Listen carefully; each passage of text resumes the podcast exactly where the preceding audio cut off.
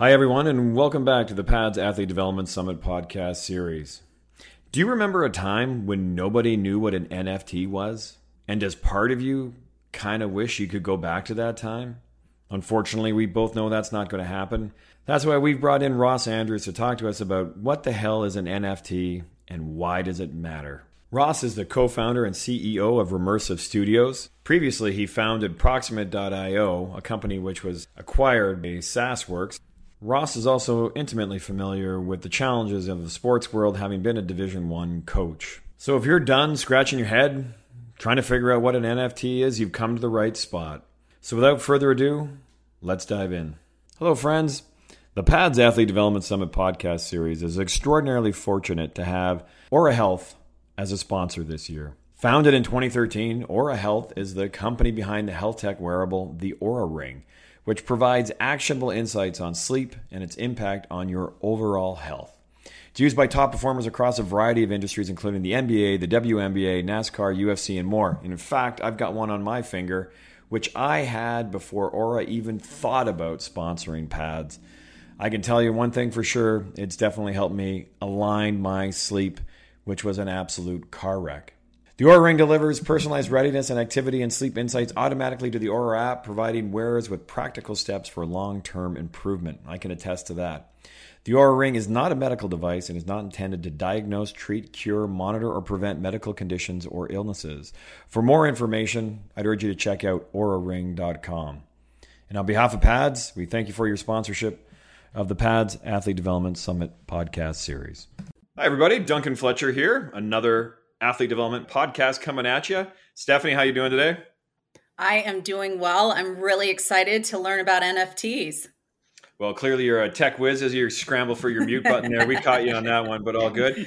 We're did. really we're really fortunate to have with us uh, Ross Andrews. Uh, Ross is with Remersive Studios. Ross, how you doing today? Doing good. Excited to be here and join you know the conversation around NFTs and kind of the the future that they're going to play in the sports world. Phenomenal. Well, before we get into NFTs and answering everyone's questions as to what those are, maybe you can tell us a little bit about your background, how you came into sports, how do you care about sports, and and you know where where your path through athletics got you to where you are to today. Yeah, um, I mean, my sports story starts all the way back as a kid. Like I played sports growing up, soccer, lacrosse, uh, hockey, ran some track. I mean, you name it, I pretty much did it. Played baseball at one point, though that career didn't last very long. Um, and so yeah, I mean, it was part of just my childhood growing up, and then I actually ended up joining as a kind of a student manager the um, to work with the Quinnipiac University men's and women's ice hockey program during my time as an undergrad there, and just really enjoyed it so much and got so integrated into the team that I actually ended up um, joining the staff after graduating right out of school and worked with them for three years. Um, so really got to see kind of how sports operates at the, the NCAA Division One level, which you know obviously is about as high as you can get without getting into the pro ranks. And so that was really great insight just into that world and how everything works and operates, and just have always been around it after that. Um, you'll find me every Sunday on my couch watching NFL Sunday Ticket. It's just it's something I enjoy. So um, I'm excited now to be working on a startup that's kind of sitting in that world, and uh, but that's my sports story. Phenomenal. And I think what's kind of cool is that your sport experience sort of intersected with mine to a certain extent in that you were a coach uh, manager at Quinnipiac University. Uh, I actually coached at uh, Quinnipiac for five years. So you and I have kind of intersected with some key people that we both know. So you both we've both worked for uh, the, the head coach there, Rand Pecknold, and we can tell Mhm. all kinds of Sparky stories. Sparky, don't get nervous, buddy. But absolutely. So I mean, how did you enjoy your time at Quinnipiac uh, in general as a coach? Yeah, it was great. I mean, it's obviously a fantastic school, and, and they've really done an amazing job building up the program there. Um, and also, too, just it's one of those things. It's funny. I always tell people that the other coaches on the staff, the players, you know, those are friends for life now, right? They're people that you you can pick up the phone and call them anytime, and it's just going through that together. And I think a lot of people in the sports world will probably, you know, have some. They'll agree with this statement, right? It's like you kind of go through the trenches with those people, and it kind of builds a bond for life. Um, and so that's some. It's something I'll never trade those three years while working there. And I think it's also important to point out that you, during that run, uh, or your run at uh, Quinnipiac, I believe you guys went to the Frozen Four finals twice. Is that right? Yeah. Oh, uh, 2013, 2016. Gotcha. So you went all the way to the, the final dance. Uh, unfortunately, came up on the short end of the stick. I know that uh, uh, we were obviously pulling for you, but uh, like you said, those yeah. experiences uh, teach you a lot uh, mm-hmm. and have probably really shaped your perception of how sports works in general. Yeah, and what was amazing about my time at Quinnipiac is I was kind of in a kind of multi-operational role where I was working with the coaches. I was also supporting kind of the logistical day-to-day of the team, travel, um, you know, making sure all that was all set but also too i worked within the kind of marketing and ticketing side to make sure that they had the collateral they needed to get fans excited about coming to the game and so i kind of got to see it all top to bottom how these organizations work and operate and um, it definitely you know it, it gave me the the foundation for where I am today and to be able to kind of work on immersive and understand like, okay, here's how all these things kind of come together, right? Because it is a complex environment with multiple moving parts. So yeah, I mean, like I said, and, and you were there probably when it was at a, at its craziest in terms of sort of managing uh, two yeah. two big runs uh, to the Frozen Four. Uh, so I mean, that must have been that must have been fantastic. And, and like I said, Rand, we're not going to tell any stories about you, but man, we, we know a lot. We know where the skeletons are. But anyway, uh, enough of the Quinnipiac talk. Uh, I think what I we'll just start with the like the most basic question, which really is, all right, Ross, what the hell is an NFT? Break it down for us. Yeah. So an NFT, you know, and first off, we'll just start with the basics, right? NFT stands for non fungible token, and um, non-fungible really just means that it's not it, it, it's one of one right it can't be swapped out for something else so it's meant to identify something that is unique um uh, a, a kind of to kind of paint a picture a fungible token is something that can be swapped out that has similar value so take a dollar bill right a dollar bill i could give you a dollar bill duncan you could give me back a dollar bill you have it's the same thing, right? There's no difference between them. Whereas a non fungible token would be two items that are of different value, right, or unique. So the token part is where it kind of comes into some of the blockchain discussion. Um, what it really is is just essentially the token is a unique identifier that gets logged into a blockchain. So a non fungible token is a unique ID that is logged on a blockchain, which is just a distributed ledger. And then that unique ID is attributed to some sort of asset, right? A digital good, a physical good. Um, and so that's kind of like the basics of an NFT. So, and we don't want to get too far into the weeds here because we're not talking to a technical audience. But again, maybe I could just ask you to elucidate a little bit further on why it's important that the NFT is based on the blockchain. And that way, people hopefully can kind of get a little bit deeper understanding of why that's important and how that plays out over the long term as it relates to an NFT. Yeah. So, I mean, you know, blockchains are really just without getting too technical, a distributed ledger, right? So it's a ledger of transactions, of ownership that is kept in a distributed network of systems versus a single central system. So no one individual or party controls the ledger, meaning no one can, you know, act in bad faith. Um, and so NFTs kind of when when you look at these distributed systems are a way of ensuring that a network of individuals or a network of companies or whatever, right, can agree on who owns a spe- specific asset, right? And again, the NFT is unique in that it can be attributed to both a physical asset or a digital one, right? And that's kind of where there's some interesting, unique things. We'll get into this later in terms of what that means for the future. But it's always been hard up until now to kind of ascertain digital ownership of things, right? Um, the internet is this big, crazy, wild place, but it allows you to kind of directly reference that specific digital asset in conjunction with that unique identifying tag to say this individual or this entity is the owner of that asset and it is logged onto the blockchain for everyone else in the network to see publicly right so it provides transparency Gotcha. I think we said we'll definitely dive into the implications of that in terms of you know having that that ledger and having that play out over the long term. I think in order to kind of set the table again a little bit more broadly, that we've kind of okay, we, we now know what an NFT is.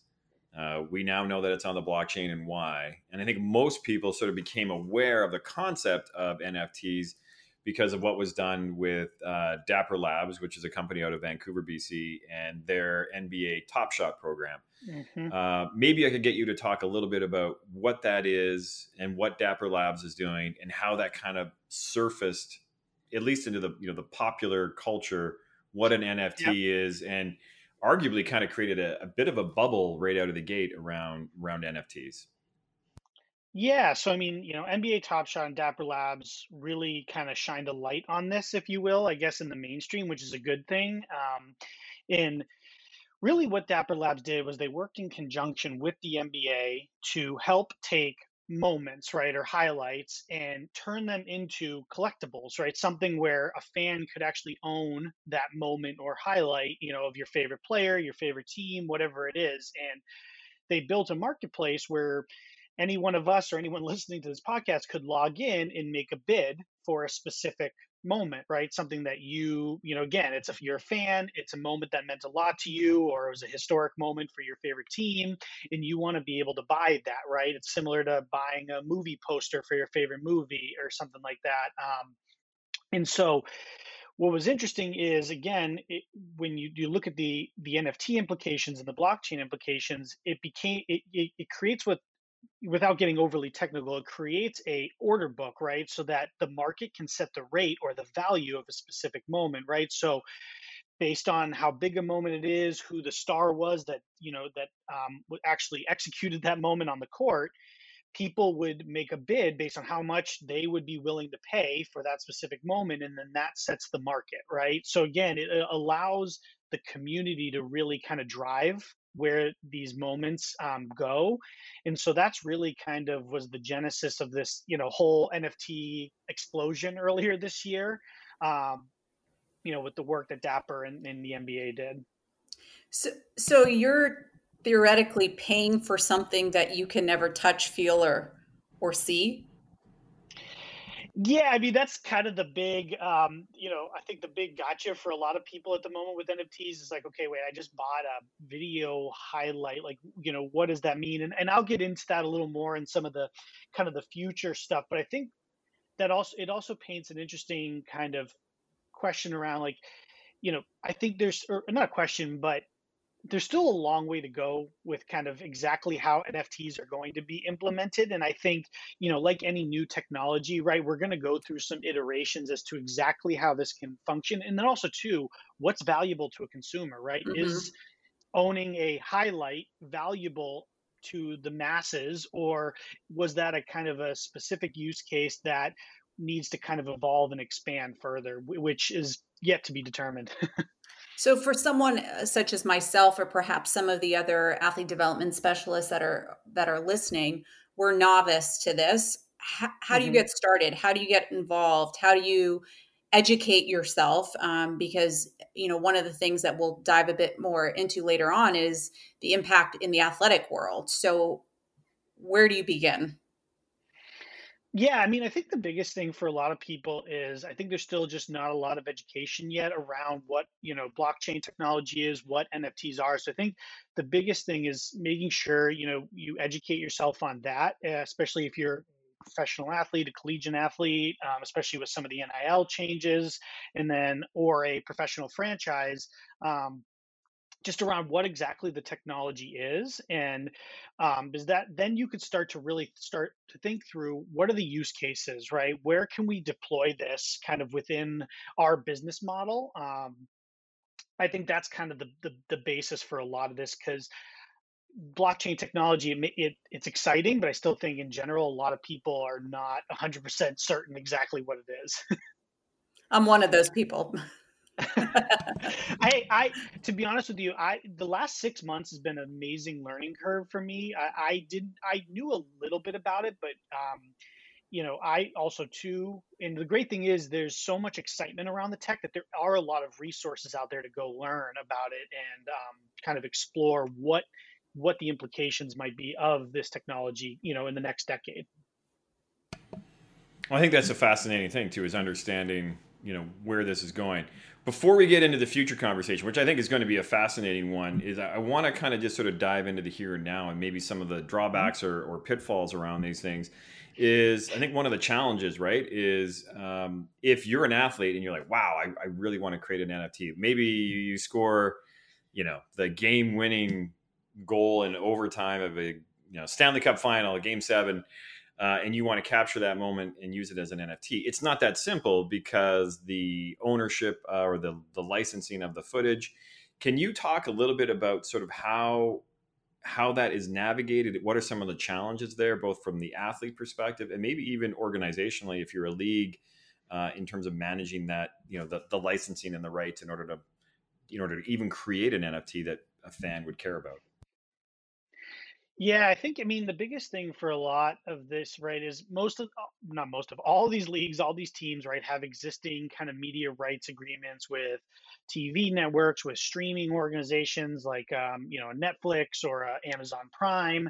Um, and so I think the biggest thing is going to be over the next, you know, handful of years is figuring out, okay, like legally, where, what can we do with those rights? And then two, once you've issued the once you've found a way to share those rights through an nft how does someone purchasing it share in the monetization right? Like how does that all function? How does that work?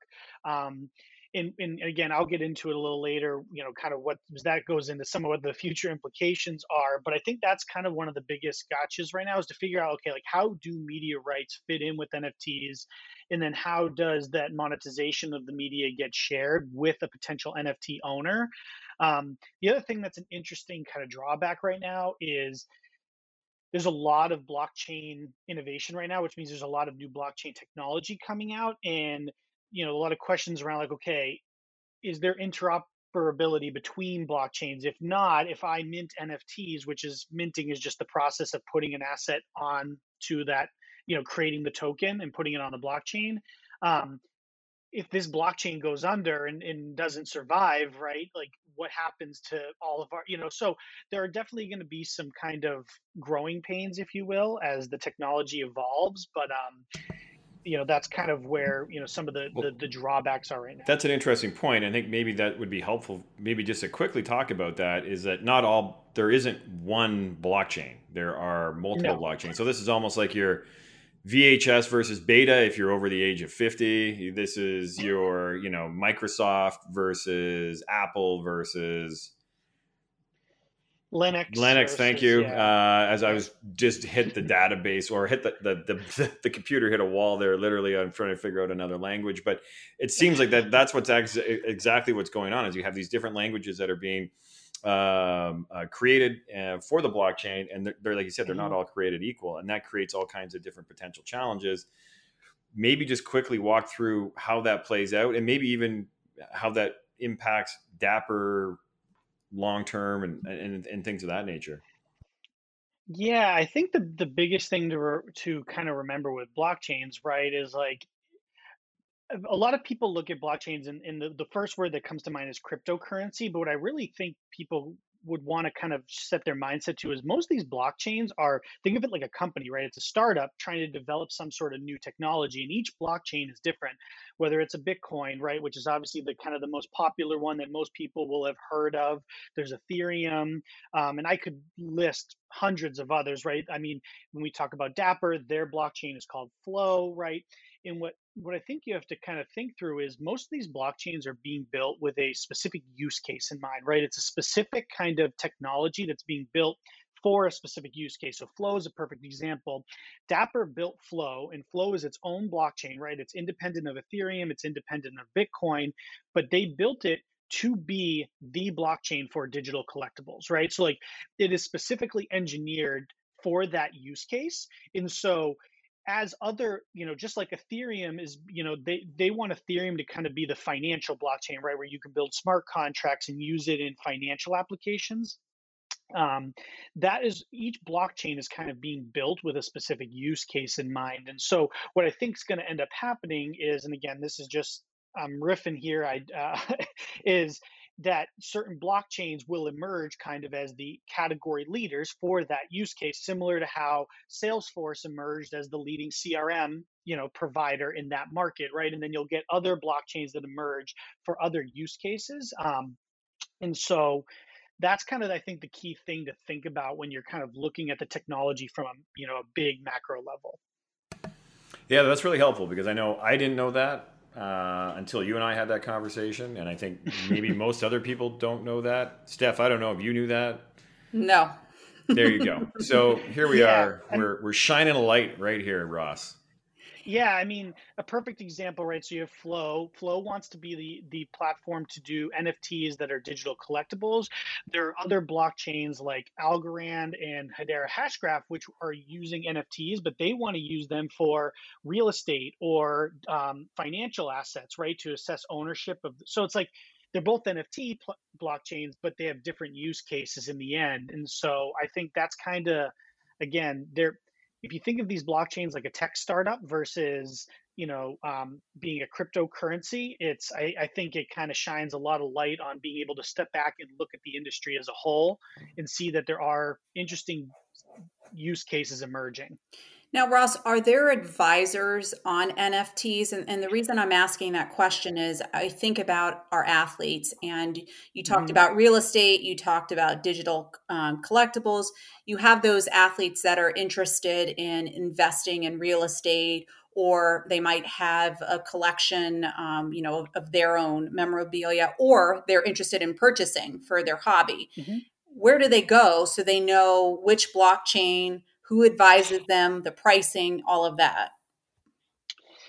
That's a good question. Um, you know, I it's such a new space that there really isn't a ton of emerging resources yet on that. Um, in, in the the problem becomes a lot of the blockchains, right, are obviously again, if you, if you go back to my reference of them being a tech startup, is they're kind of hooting and hollering for themselves, right? Because they're trying to survive as a business, right? They're a business at the end of the day. And so they're going to tell you that their blockchain is great for this, this, and that, right? Um, and so that's the interesting thing is I don't think there's a ton of great, like truly kind of like if you think of it almost like a financial advisor, right? Someone who's just their job is to just um, i think what you're going to see eventually is an emergence of that right is like kind of like a crypto financial advisor if you will someone who advises people on how to and i'm sure there are people i'm just not aware of them personally yet but i'm sure it's emerging um, to help advise on that and say okay hey here's how you should think about this blockchain versus that blockchain based on what you're trying to do that's definitely helpful. And we understand that, you know, this is an emerging field and things will evolve and change. But, you know, just to give a sense of direction, I mean, just listening to you now um, makes a lot more sense than it did before we, we got on this podcast. And, and the the options are limitless. And so the individuals in the space of athlete development often are the point person at the team for the athlete to give them direction and resources. So it's it's helpful mm-hmm. information. Yeah, and I think too for athletes and for organizations, you're going to start to see over the next five, ten years a ton of new startups come to market um, that bring different use cases, right? Of how you can leverage these NFTs to do different things. And I think that's what's going to be really exciting is you're going to kind of get to watch and then see which ones kind of take root. And it's like, okay, wow, like that's an interesting application. I've always like you know you know Steffi, you said whether it's real estate, digital collectibles. I've always been interested in that as an athlete or an organization, and so then you can start to drift towards some of these companies that emerge as partners um, in that.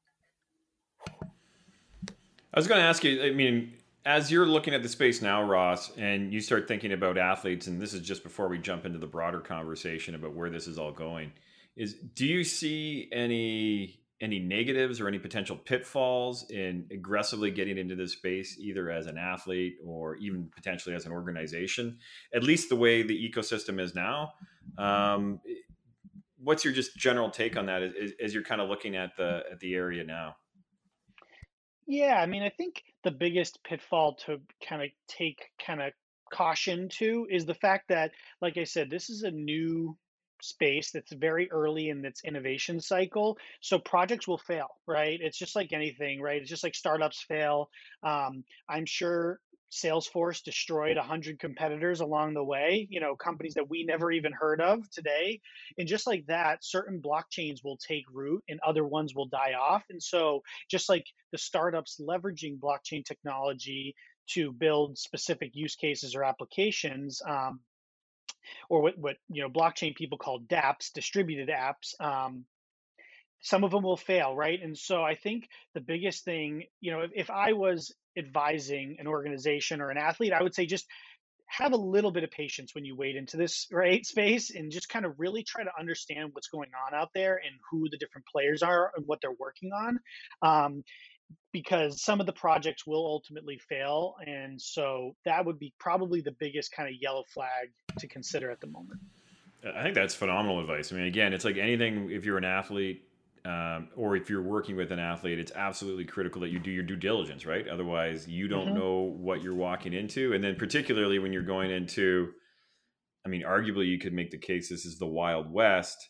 is, you know, even more caution is probably appropriate. Yeah, and I mean, and we don't have to get into this, but there's obviously the regulatory side too. There's been a lot of discussions around the SEC and and do do some of the government agencies begin to regulate some of this? Obviously, too, there are questions legally around, you know, we talked about media rights, right? Does an NFT actually, you know, is that legally binding, right? Does it mean, you know, there's some states that have said yes, some states that have said no. It's, you know, so there's still a lot of questions. And again, I think ultimately, if you, we zoom way back, long term, big picture, NFTs, blockchain technology fundamentally will enable us to build an amazing new world, but there's still a lot of questions along the way and speed bumps. So that's why I said just I think diligence and just being kind of um, very you know being patient is going to be key here and i think you know ultimately if you're diligent and patient you you you there's no you know you'll win at the end right like you'll find the right solutions and I think that's a phenomenal. Oh, sorry. Go ahead, Steph. No, I was just wondering. You know, obviously this is the digital world, so if you purchase, how do you go about purchasing um, real estate in NFTs, and then how do you go about selling? And at any point, can you actually retrieve cash? Mm-hmm so that's that's also the big thing here and, and and that's something that i think is being worked through by a number of startups um, including our, us you know and, and that's the biggest thing right is like right now a lot of nfts a lot of these dapps um, require you to pay in cryptocurrency and install a crypto wallet right to be able to purchase and participate i think for a lot of people that's a very intimidating proposition um, you know if i were to say hey uh, Duncan, Stephanie, if you want to bid on my NFT, you got to go install a MetaMask plugin. You need to buy Ethereum.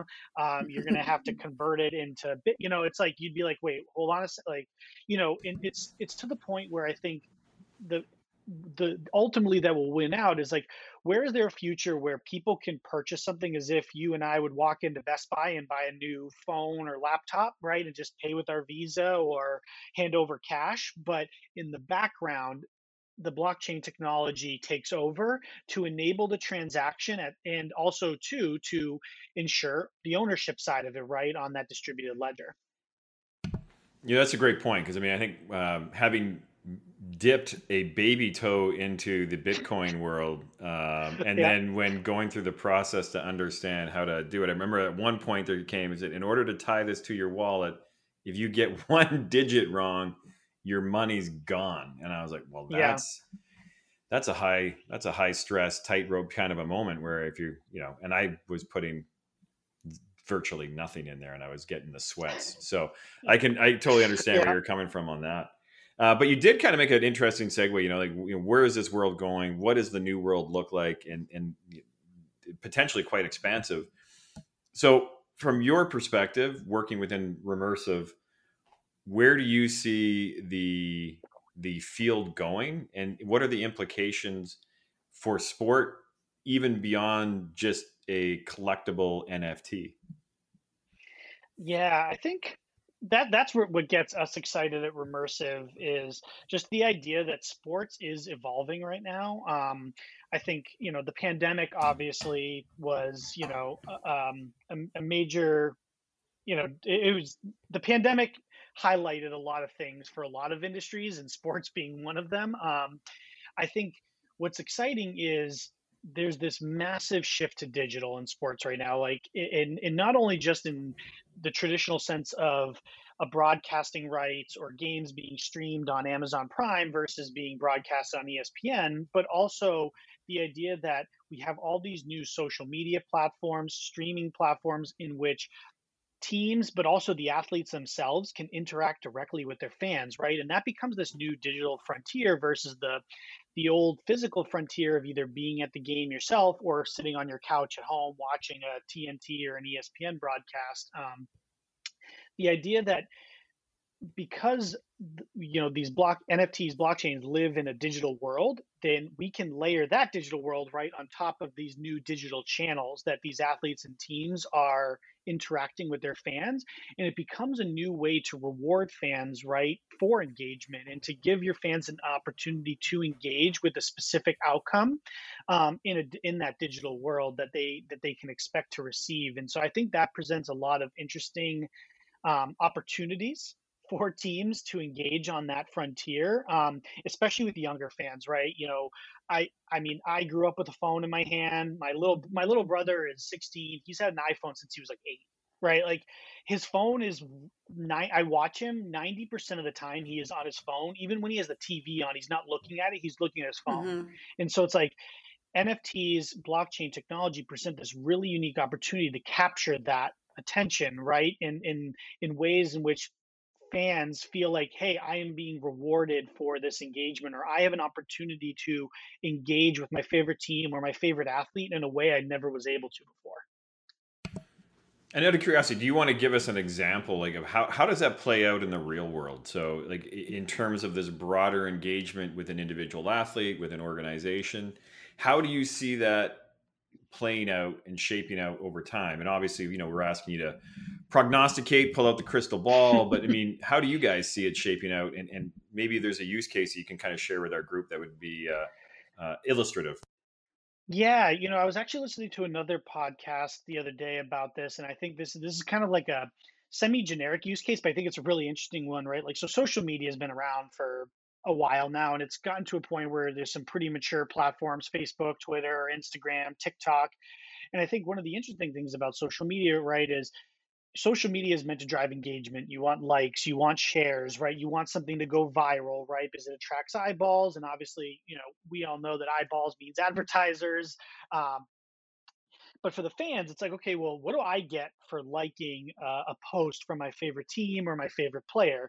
So with blockchain technology, you can create a ledger of the exact order in which everybody shared a post. So if you know if all of us are all following our specific uh, player, they post some interesting piece of content that we like or share, and that piece of content goes viral, which becomes a monetization opportunity you could be rewarded for being one of the earlier people in the order to have liked and shared it, right? Again, let's reward a fan for being super engaged versus someone else who's being more reactively engaged because those fans that are at the forefront that are really engaging with you as an athlete or as a team or a league are the ones that are driving and pushing your brand forward so let's reward them because you know it creates a feedback loop of well if i'm going to get rewarded for that behavior i'll keep doing it right? And that's the that's where the nfts come in. The rewards can be nfts right? So you can create something where that nft then becomes a,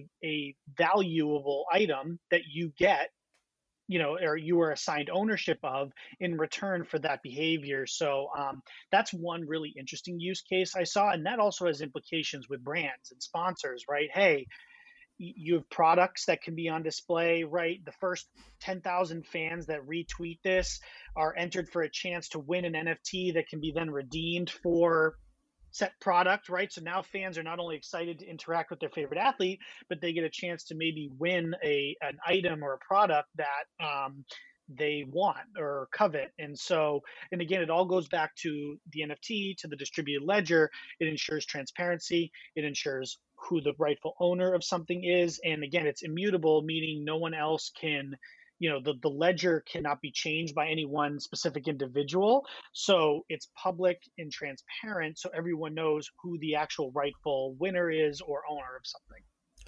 And what if an athlete is really interested in this space and you talked about the opportunities, especially from the social media platform, and they see that this is an opportunity where they can make money? How do they mm-hmm. get started in creating an NFT? Do they link up with a VC? You know, what are the steps that they would take? Yeah, um, you know, a lot of athletes right now are kind of doing it bespoke, right? They're finding a specific NFT they want to make. They they bring in an artist or someone to help design or create it, um, and then you usually you need someone who's a blockchain engineer, right, to mint it and put it on the blockchain. Um, also, right now for a lot of NFTs, you have to go to sell it, right? You have to go to one of the existing NFT marketplaces, something like OpenSea.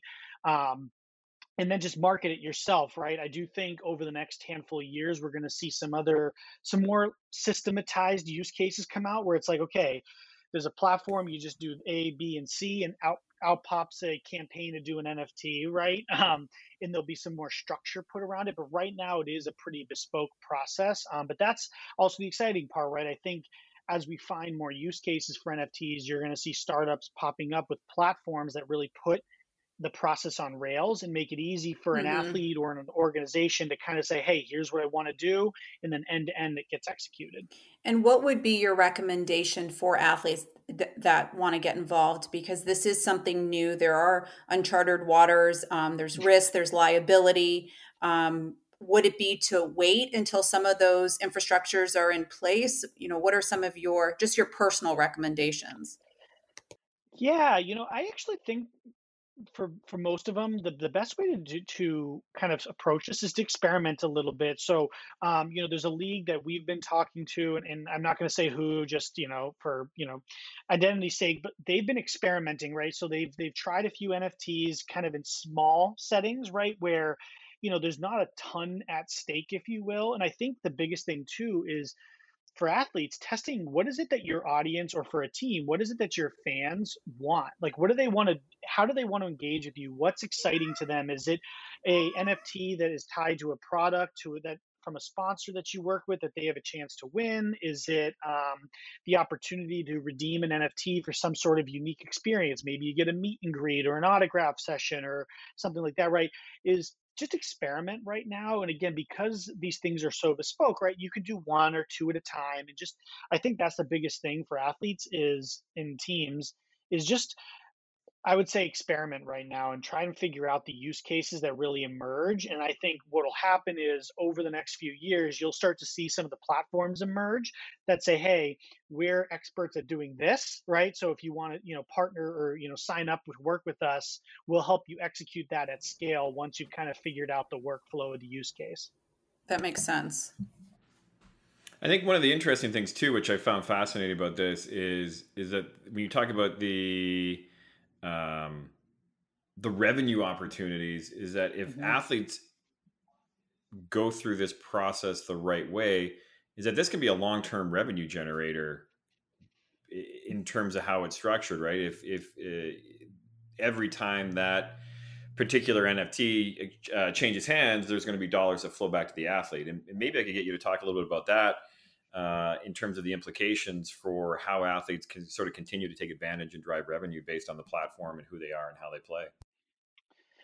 Yeah, I mean, I think that's really what the exciting part is. And I think it works for the athletes and it works for the organizations as well. Is like it gives you that opportunity beyond the game to engage with your fan base, right? Sports used to kind of be tied to the game, right? And then obviously there was some opportunities. You might have a big brand that wants to sponsor you. You know, um, in the NBA, right? A lot of guys get a signature, or even in the WNBA too, they get a signature seeker um, or something like that. But this is an opportunity to say, hey, I have a fan base, right? This fan base has kind of been drawn to me given who I am as an athlete and as an individual. So I can now create kind of unique opportunities to engage with them and give them the chance to um, en- engage back with me and then that becomes a revenue opportunity think of it like the influencer economy right influencers their whole business model is driven off the fact that they have a community of people around them that are engaged about a specific thing, right? And that thing becomes monetizable. And so I think for an athlete, you could see a lot of similar use cases emerging where it's like, hey, I'm really into classic cars or I like stock trading. And it's like, hey, if you kind of share that with your community, that becomes an interesting opportunity for you to build a kind of that long term, similar to an influencer kind of brand uh, that can become monetizable.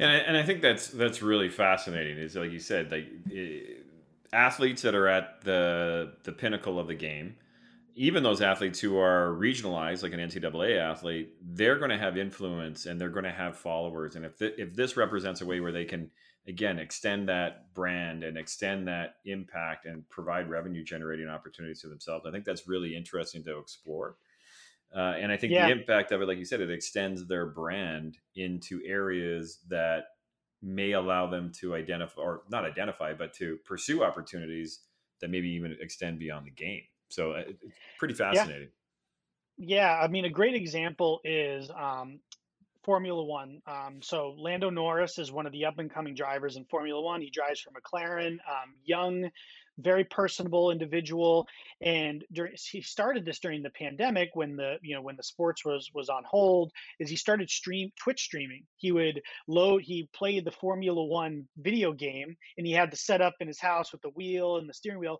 and he would go live on twitch and stream himself racing right? And it draw it drew in racing fans who were looking for something as a substitute when formula one races weren't happening. But what also started to happen was video game fans came in part of the picture, right? Because he's already this highly public figure. It's like, well, I want to watch a you know professional athlete just play a video game in their home because we all play video games in our home, right? It's it's you get that kind of connection to your own personal life, right?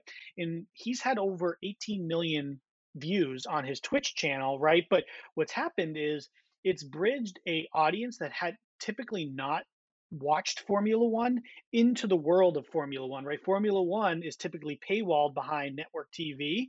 Twitch is free and accessible to anyone in the world, anywhere to watch. And so it, it introduced a new audience to both Lando Norris's community, but also to the Formula One community. So I think that's also the really interesting thing to look out for here over the next decade is if athletes are able to go out and kind of use blockchain, use NFTs to kind of build their brand outside of sports, it bridges a non sports audience into the sports world and it creates a new opportunity to engage new fans for the athletes and for these leagues and teams. And I think that could be an incredibly powerful driver over the next decade.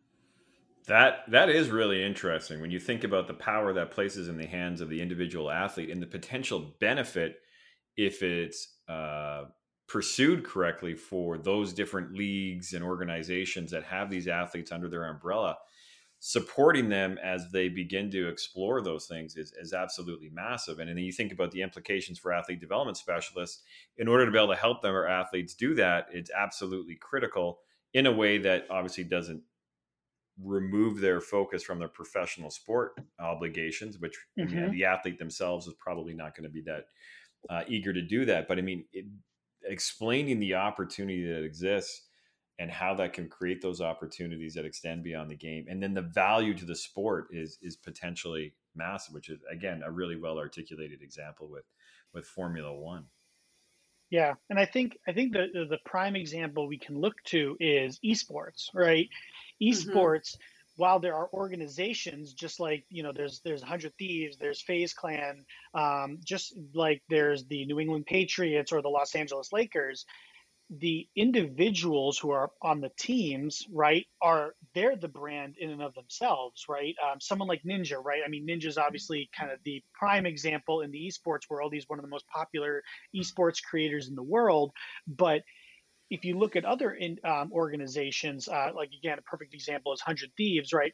Hundred Thieves was the organization's brand was built on the back of people like Matthew Nadeshot Haag, who's their founder and creator, and then other individuals who are creators within that organization, right? And actually, their personal social media following is bigger than the organization's social media following, but the organization is supporting them right? Because ultimately, it all rising tides rise all ships, right? It, it's bringing everybody up, and you know, I think there's a really unique opportunity with blockchain technology and with NFTs for professional sports to kind of undertake some of that model, right, and figure out a way where it's a collaborative push where the teams and the athletes are working together to bring in new fans and to build kind of the profile of the organization overall. Well, I, th- I, think what you just said is so key, especially from a league or team perspective. It's reaching another audience, and your Formula One mm-hmm. example was it was perfect because he not only reached the audience of Formula One, but the gamers. So NFTs, mm-hmm. those individuals might not necessarily be the the fanatics of sport, um, but they're interested in this tech world and now you're bringing in these individuals and um, they might might start watching or supporting or you know one way or another um, opportunity to monetize and increase revenue yeah, and I mean, in in esports did it in the other direction, right? Esports rose as just all these gamers, and people realize, hey, they want people like watching them live on Twitch or doing competitions. But then they've started branching into doing collaborations with professional athletes or apparel lines and stuff like that, right? And so you're now bringing in different audiences that are now coming into the, the video game world, right? And so I think it can happen in the professional sports world in the kind of a similar um, use case. And it's probably now is a great time to just have you quickly walk through. So, what is Remersive doing in this space uh, in order to to have that impact and, and to and to pursue this very new new world? Yeah, so what we've been working on is kind of a, a, a, platform, but it's also, you know, we're we're tying it into the blockchain. We're enabling NFT creation um, to help athletes and organizations who want to leverage media and content to build their own brand and bridge outside of sport, right? And so to, to give an opportunity to find ways to engage your fans on other topics that they might be interested in, right? But then allowing NFTs and blockchain the ability to kind of allow your fans to engage, potentially have a sense of ownership or to be rewarded in some way. Um, and what we're really trying to do is build a platform that makes the creation of the NFTs, any sort of content that's related to it, and any sort of branding that's necessary. Really, like I said I, early in the conversation, putting it on rails, right? Because obviously these are professional athletes, these are professional sports organizations. They have a lot going on. They're traveling, they're practicing, they're getting ready for games. So they need to have kind of an easy way to be able to do that um, at scale. And our hope is to be able to support that and not only provide the technology but also provide the the links that is needed for an athlete or an organization to come together with maybe a brand or a sponsor and then maybe a media outlet or a syndication partner to say hey let's collaborate on this project because we think we can reach a larger audience than just say the soccer audience or the baseball audience we can kind of build those bridges that stephanie was you know we were just talking about to a new audience that is interested in whatever the you know the other topic is or subject. I think that's a you know that's great. I appreciate you giving us the rundown there. And I think you know as we move towards a conclusion here of our conversation today, I think one of the things that you had said that really stood out to me is this idea of patience and you know due diligence as you begin you know if, you know for an athlete development specialist that's talking to an athlete you know i think those are two key takeaways and i think there's an illustrative story that you know i'm going to ask you to try and walk through is just maybe quickly walk through what the the NFT market did just to illustrate the importance of that of that caution uh, and that due diligence in terms of what happened immediately after Dapper Labs, if you don't mind, or sorry, NBA Top Shot coming out. Yeah, I mean, I think you know there was a it went you know any sort of market goes through cycles, right? And and and what happened with NBA Top Shot, right, was there was this big hype cycle, and it's kind of come back down to earth a little bit. I think over time, ultimately, it will swing back up. Like I said, markets go through cycles, and that's why again, I just encourage patience and just to kind of watch and you know i think we're so like i was talking to someone else the other day in the kind of the blockchain world and um, he said it perfectly. He was like, "Look, this thing, this whole industry is in the first inning, and it's probably the first batter of the game, and the first pitch just got thrown. So, like, what's the rush? We still have a lot of game to play here. Like, take your time. Let's see what happens." Um, and and because ultimately right like nba top shot dapper labs that was great. There's going to be other things like that that come out and there's going to be similar hype cycles and then crashes right? And then we're going to see like okay over time which platforms which technology which tools actually continue to go on and grow steadily. Um, and so i think you know there's going to be so much opportunity here right that there's being a little patient actually might not be a terrible thing right? And you know people always say first mover advantage. Well usually first mover advantage doesn't like Facebook wasn't the first social media platform, but they just crossed a trillion dollars in market cap, right? They're clearly winning, and so um, I think eventually, right, the the long term sustainable solutions will emerge. So, you know, people who take a little bit of patience, I think it'll benefit them in the long run. Uh, for me, I think that's really one of the key messages here because I think you know a lot of athletes may have this feeling, man, if I don't act now, I'm going to mm-hmm. miss the boat. And I think that's really why I want you to reiterate that message to our folks, to, so that can be communicated down the chain. That look, you're you're not missing the boat. Uh, mm-hmm. You know, a a a, a uh, very um, deliberate and intentional approach to engaging in this environment is going to be the smarter way to have the longest uh, term success with it. So, again, I appreciate reiterating that. Uh, Stephanie, any other last questions from you?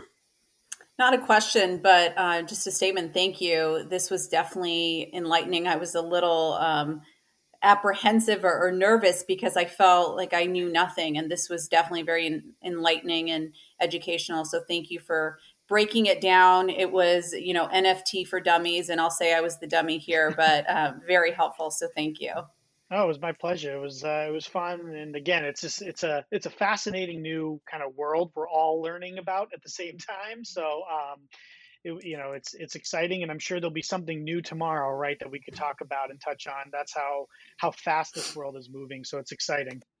Absolutely. So with that, uh, again, many thanks, Ross, for for making the time to connect with us and giving us the rundown on NFTs and the implications of them for sport. So with that, we'll wrap. Again, Ross Andrews from Remersive Studios. Thank you very much for being with us today. Thank you. Thank you so much for listening to today's podcast. We really hope you enjoyed it. And more importantly, we greatly appreciate your support of PADS. We'd also like to acknowledge the support of our global partners for their ongoing support of all of our initiatives, including the Athlete Development Podcast series. Again, be sure to be on the lookout for information regarding live Q&A sessions, and we urge you to continue to dive deep into all of the different podcasts that we're bringing to you over the coming weeks.